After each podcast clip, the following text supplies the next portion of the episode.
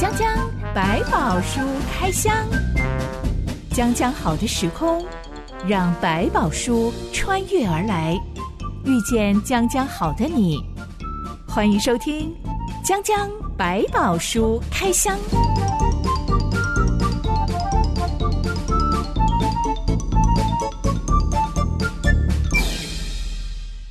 百宝书里有百宝，让哲星和下巴哥为你开箱来挖宝。Hello，我是哲星。Hello，下巴哥。下巴哥，你有没有曾经过过被账单追着跑的生活？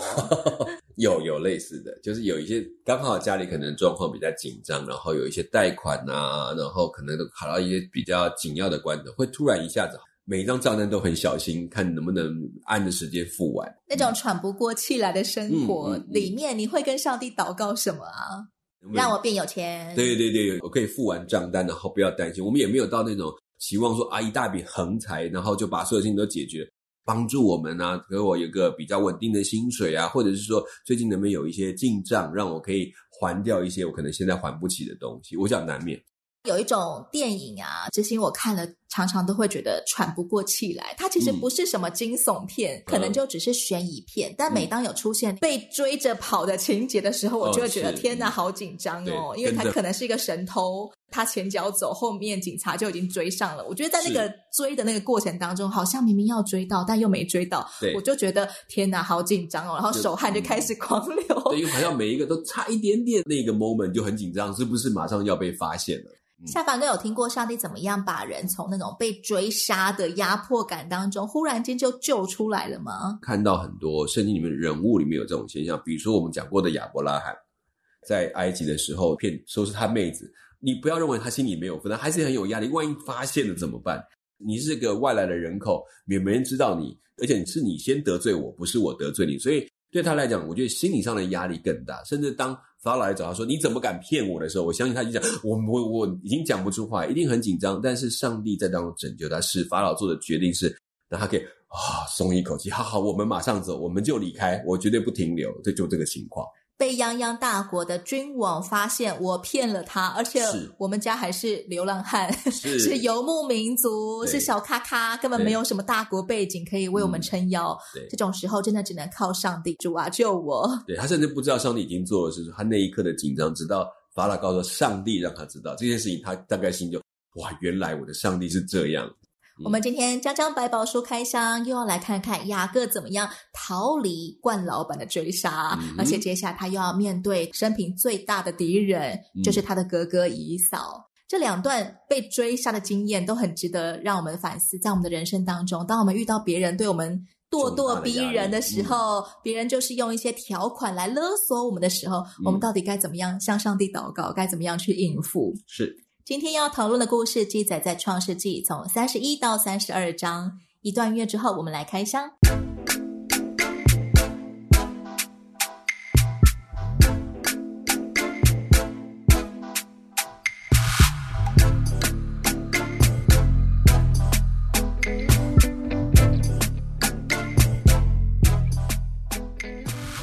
雅各因为拉班全家人都对他越来越不友善，决定带着妻小启程返回迦南，而且他们必须要神不知鬼不觉的动身，嗯、免得被冠老板拉班追上的话，后果会很难看的。嗯，很紧张。没想到才启程三天之后，拉班就接到消息了，立刻率领一大堆人去追赶，追了七天之后，终于追上雅各一行人。但就在追上雅各的前一晚。拉班梦里面听到上帝对他说：“你要小心，不可与雅各说好说歹。”嗯，拉班原本想要对雅各说什么好跟歹呢？嗯，我觉得就是简单讲，威逼利诱，就看哪一个方式可以把他留下来。人也带够了，武器也够多了，声势浩大，对，在谈判上面就占上风。没错，就是我已经占了优势来跟你讨论。雅各不是没有人，只是相较来讲，能够跟人家对抗的人可能没那么多。而且这一仗如果真的打下来，没有人有好处。所以这个件事情在他们当中，其实有点要靠声势去压人。所以拉班会带这么多人来是有理由的，本来就打算要逼他回去。拉班真的把在梦里面的这段话听进去，所以隔天他追上了雅各的时候，真的没有。要采取他原本的谈判手段，是、嗯、拉班还跟雅各说：“我手中原有能力害你。”简单讲，就是说我真的就把雅各杀了好了。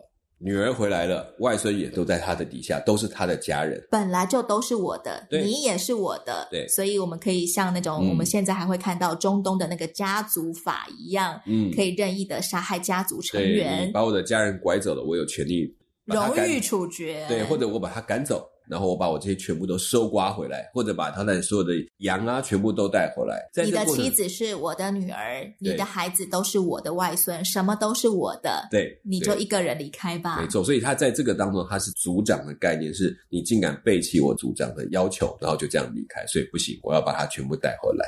拉班愿意放弃这块大肥羊雅各，嗯，跟他对上帝的信仰有什么样的关系？我就先不管专一的信仰，先不谈，先谈对神明的概念。对他们来讲，神明说的话，这件事情他不可以得罪。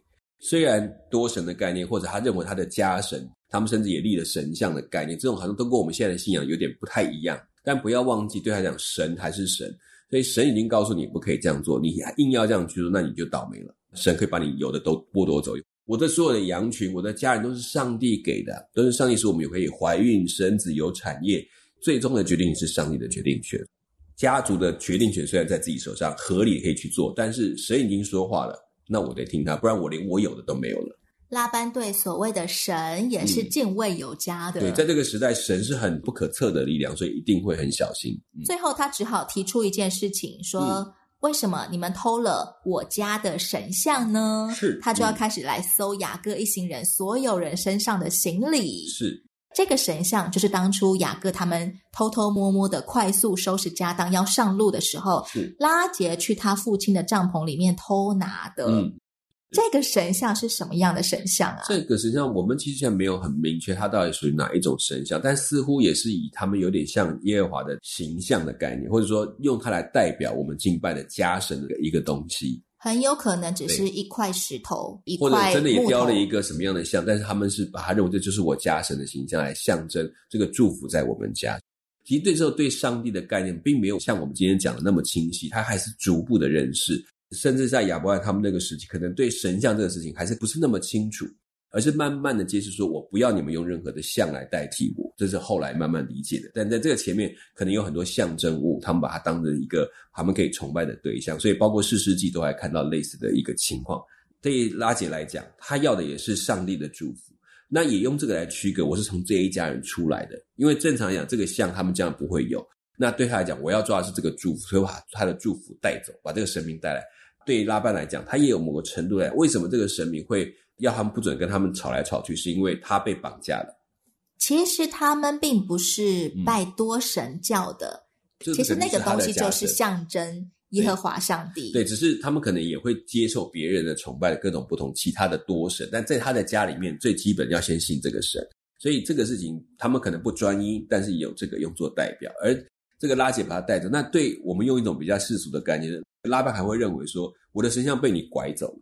福气就被你们骗走了，对，也就变成说我不可以对你有好有坏，因为神像在你手中。大家都愿意信耶和华上帝，但信仰的方式不太一样。嗯，就是对这个神明的看法，其实当时并不是那么健全，他是逐步可以开始认，所以知道神有能力，但他也认为神有某些限制，所以这个神被抓走。所以他们把神抓回去了，所以神在他们控制之下，所以他们不敢对他做任何事，跟这个也有一点点小小的心态的关系。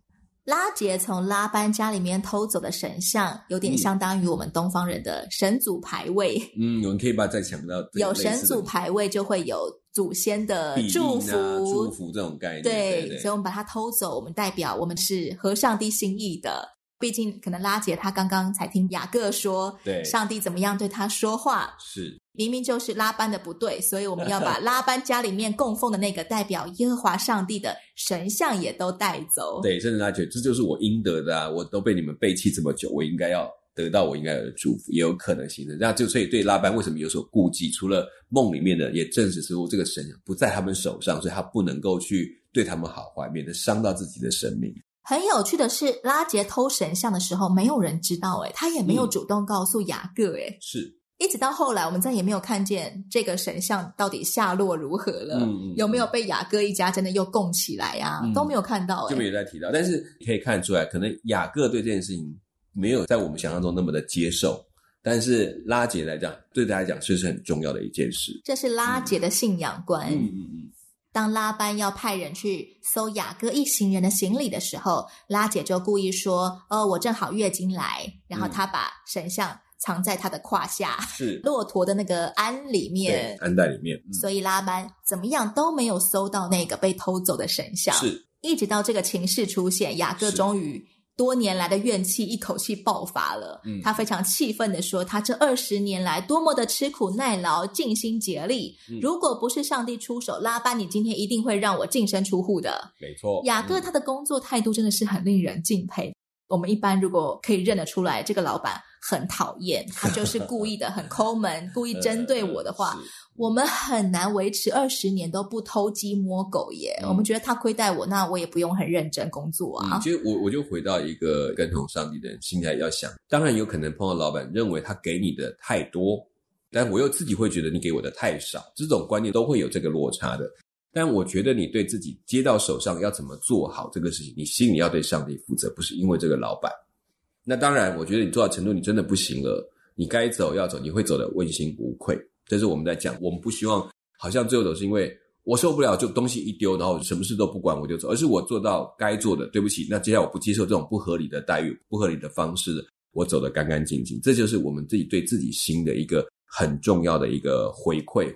就算是对方做得很不好，对你很不好的，然后让你觉得我不管了，我可以这样走掉。可是你离开的时候，你心里还是会对自己有一个不开心。我怎么好像不负责任？我拿到手上的事就随便做完就丢掉。其实不是，是我愿意为我自己负责。虽然不合理，但我既然接下，我就把它做好，做到我该做的范围。那剩下的，我就有理由去面对我自己。将来我也可以回到我自己说，我不是一个不负责任的人。所以，我说雅各其实他是一个做事基本还是很负责的人。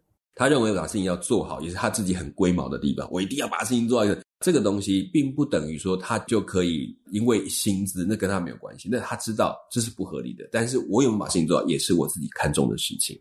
在尽忠职守的背后，是因为雅各非常的对自己负起责任。嗯，既然他做出承诺了，我愿意免费为你工作十四年，那么他就并不是随随便便的过完这十四年，而是尽忠职守，非常认真、非常尽责的来工作。因为我其实我碰到很多好的工作者，也是这个状态，他们给的真的不合理，可是你给他的事情，他觉得不，这是我的工作水平，我不能够让我自己丢脸，我要做到一定该有的东西。所以我大概可以理解这种心态，但是也在这个当中看得出雅各这个人，虽然我们一再过来说啊骗人啊怎么样，可是回头来讲，他在该做的事情上，他可以做的事情上，他几乎都是尽心竭力去做的。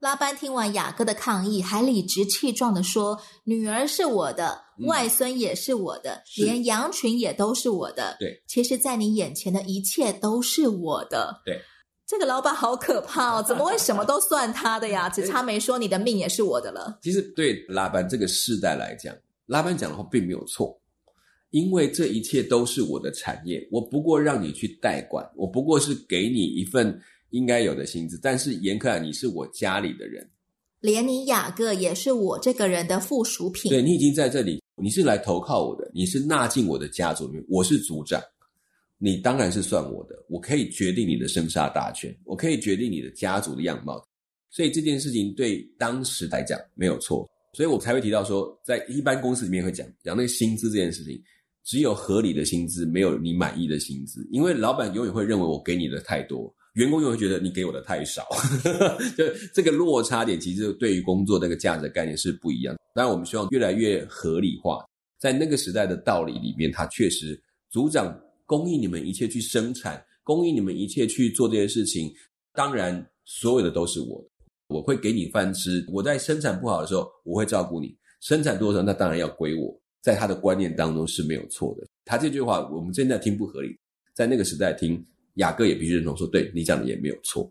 劳方雅各一直都觉得，我这么尽忠职守了，还有什么欠你的吗？嗯。嗯，但拉班觉得，不单单是你欠我，你所有的东西都是我的，你怎么可以抢走呢？而且尽忠职守是你本分，你就应该做的事。他的概念是这样。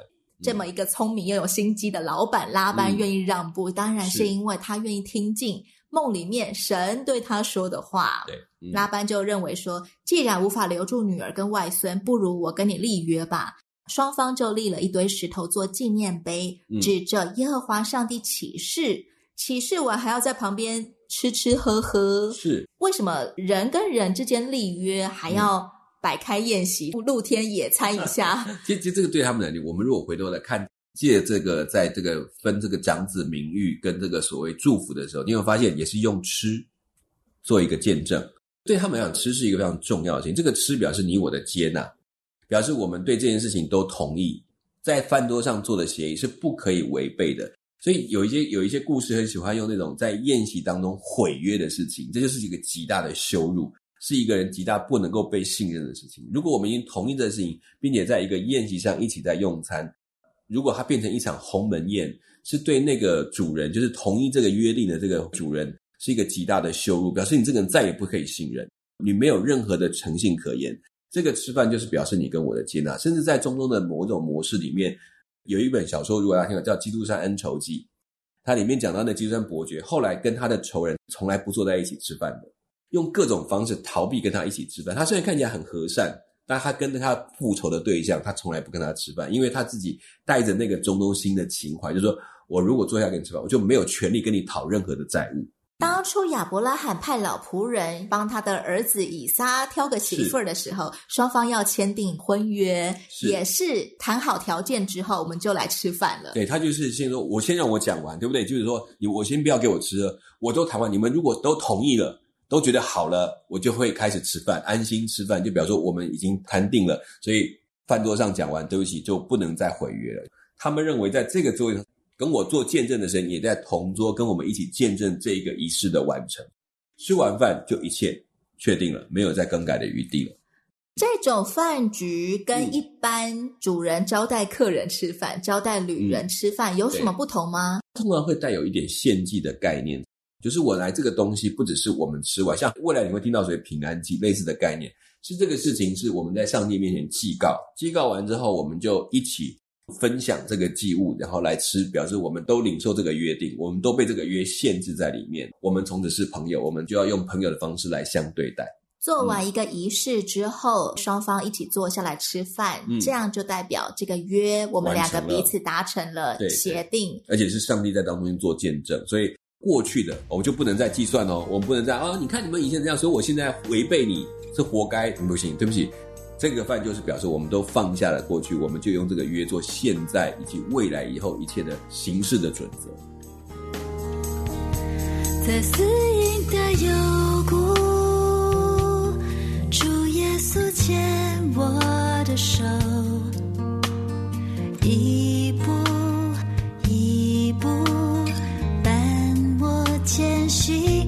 在黑暗的尽头，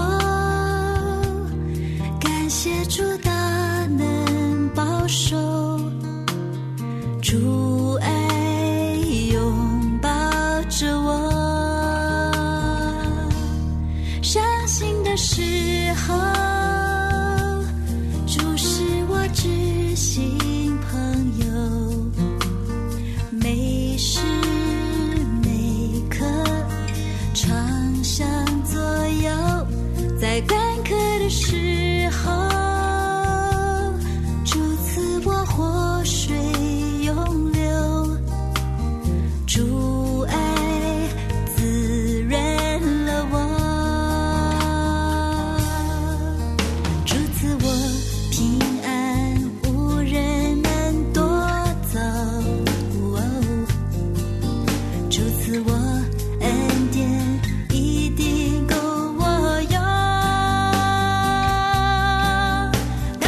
不能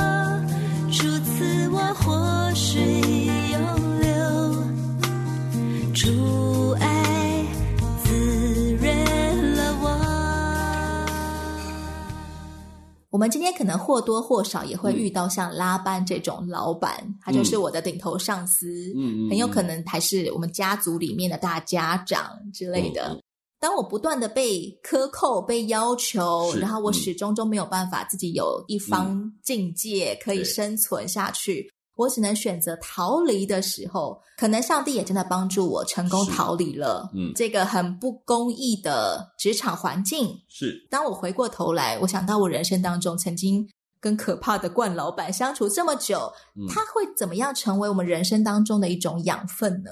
当你一边在做事，你大概会越来越理解一些状况。比如说那时候你认为谁不公义，可是你慢慢也懂了这个老板的心态跟他的过去。比如说我举例来讲，我们常常在。慈善工作当中，他会觉得说：“你们为什么没有像我们以前那么的投入，这么的用心，这么的不计较收入？因为他们在草创或起来的那个时间点是，甚至有要自己还要贴钱呐、然后要委身呐、要放在这个里面。那个时候的组织有一种全然去开拓，然后面对所有的困难，大家都不计这个，甚至连家庭都要进来陪着一起做这许多的事情，所以他会认为。”哦，年轻人，你们都不懂我们当初这么的努力，你们现在就每天跟我计较这个时间太少，又计较这个钱不够，又计较这个计较那个的，这个有没有补助？那个我们当初根本没有在想这些问题。这种抱负跟热忱就会变成员工眼中的惯老板。你一天到晚要求我加班，然后又低薪，对他们来说，这就是我们过去的生活，我们每一天都是这样拼下来的。但我觉得这个就是时代在改变，很多东西很不一样。如果今天你是你们在草创一个事业，我相信你们跟他们是同样的，拼得要死要活，什么都可以，因为这就是我要的事业。而今天不太一样，是我们来参与一个工作，我们在基本面上，我们已经不像过去那么的辛苦，我们是不是可以做到一定的照顾，跟一定的合理的工作范围，让大家可以做得可长可久？这件心态在两者之间还在拉扯，所以难怪我们看到有一些所谓的冠老板，他自己也很哀怨说，现在人都好难带，好难教。我想这也是一个观念上的落差。那但至少一个，当你这样走过的路程的人，我相信你慢慢理解之后，你可能也放下。当你在成为类似的要做管理的角色，你就会比较宽一点。你会慢慢想到说，我不是只是来做一个要求大家，而是我们一起合作。我要顾虑到他们的生活，他们也会回应在他们的工作当中。有经历过跟冠老板之间的角力，嗯、慢慢的我也会多出更多的面向跟视角来看同一件事情，嗯、知道原来每一个人站的立场有多么样的不同，每一个人的需求也都如此的不同。对，你不会有那种多年熬成婆的概念。好了，换我来了，你会现在我要当冠老板来虐待你们这些不听话的员工。对，现在你会想说，不不，我应该更理解当时我也朋友，我怎么去让大家可以很顺利的走过那个。在这个合理之间的范围的一个选择，然后让他们可以做到更合理，但是又可以投入的工作，然后你也会觉得这样对他们来讲是更好的方法。吃完饭之后，拉班一行人终于要回去了，嗯、雅各一行人可以继续的往迦南前进，嗯、是终于可以脱离讨厌的舅舅兼老板。创世纪三十二章起开始介绍了雅各这段返乡之旅，嗯。很奇妙的是，他们一上路就遇见了一大群上帝的使者。嗯，雅各远远看见他们，就说：“这是上帝的军兵。”于是给那地方起名叫马哈念。嗯，马哈念就是两个军营的意思。军营的部队出现了。嗯，雅各到底实际上看到了什么？我觉得他看到的是一个意象，有那样一个整齐队伍的军容，不只是看到所所谓的我们讲说哦，一个天使，他看到是有能力保护他的群体。这个军营一大群的天使，其实不是实际上出现在他的妻小都可以看得到的范围。对对对，就举个例子来讲，我们看到那个伊丽莎先知的仆人说：“哇，外面都是很恐怖的。”他说：“等一下，你看仔细一点，哇，后面有更多火车火马，是上帝的部队。”老师看到天使，但学生还没有看到。对，那老师只好为学生祷告说：“来，让上帝使你能够看。看得见”对对，没错，我们并不是孤军奋战。没错，那有一大堆的天使来保护我们。对，其实雅各也是在这个时候再开一个眼界，他知道，其实他眼前看到这一群拉班，他还是会想：他再回头又过来找我算账怎么办？反正暗地里把我杀了，有谁知道他做这个事情？谁在跟我立了这个约？这件事情对他是不安心的，对他过去那种很谨慎小心的个性里面是要保证的。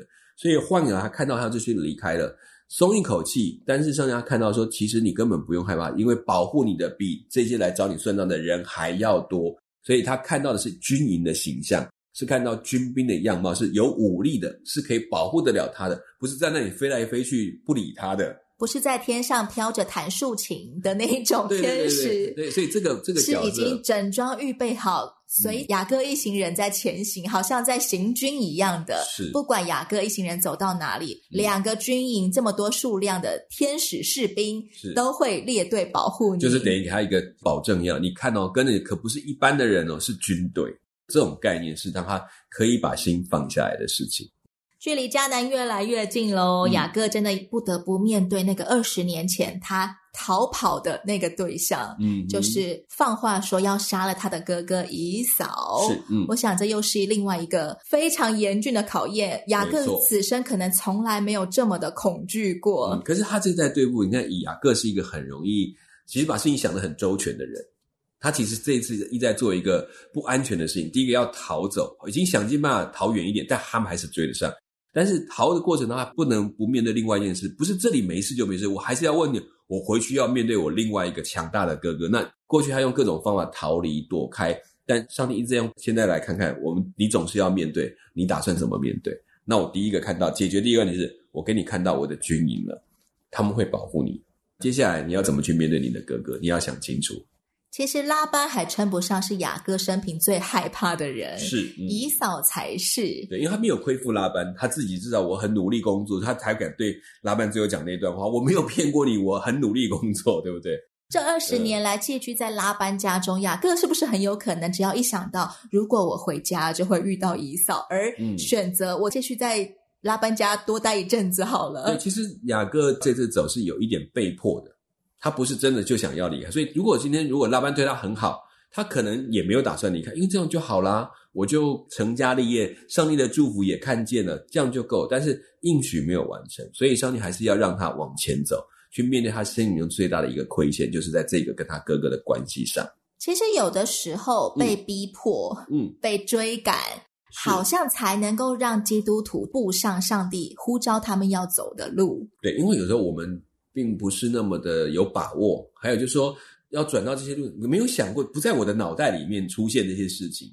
选择逃跑好像比选择跟随还来得容易，所以看不到路啊。呃，上帝可能也允许一些坏的情势针对我们而来，而我们就不得不为了要逃跑，而我们就步上了跟随上帝的路。而这个过程当中，上帝就是也透过一些方式让雅各看到那个军兵，当然也保证给他，所以他就一步步可以放下过去，要靠自己做所有的安全措施。这件事情是好吧？既然呢，我就把一些顾虑我做不到的也就放一边吧，反正到时候看你上帝。你的安排是怎么样？你怎么帮我守住这一切线？虽然上帝已经向雅各做出保证了，有这么多的天使会陪伴你前行，是、嗯，但雅各只要一想到哥哥以嫂，他还是吓到不行，对，很紧张，年纪也大了，就会更紧张。下一回的江江百宝书开箱，我们就会看见雅各到底有多害怕，是，还有他又需要上帝再额外对他做出多大的保证？嗯，他连自己又做了好多好多的保护措施，来想办法安抚这个事情。我是真心，我是夏凡哥，讲讲百宝书开箱，我们下回空中再会喽。OK，拜拜，拜拜，Yes。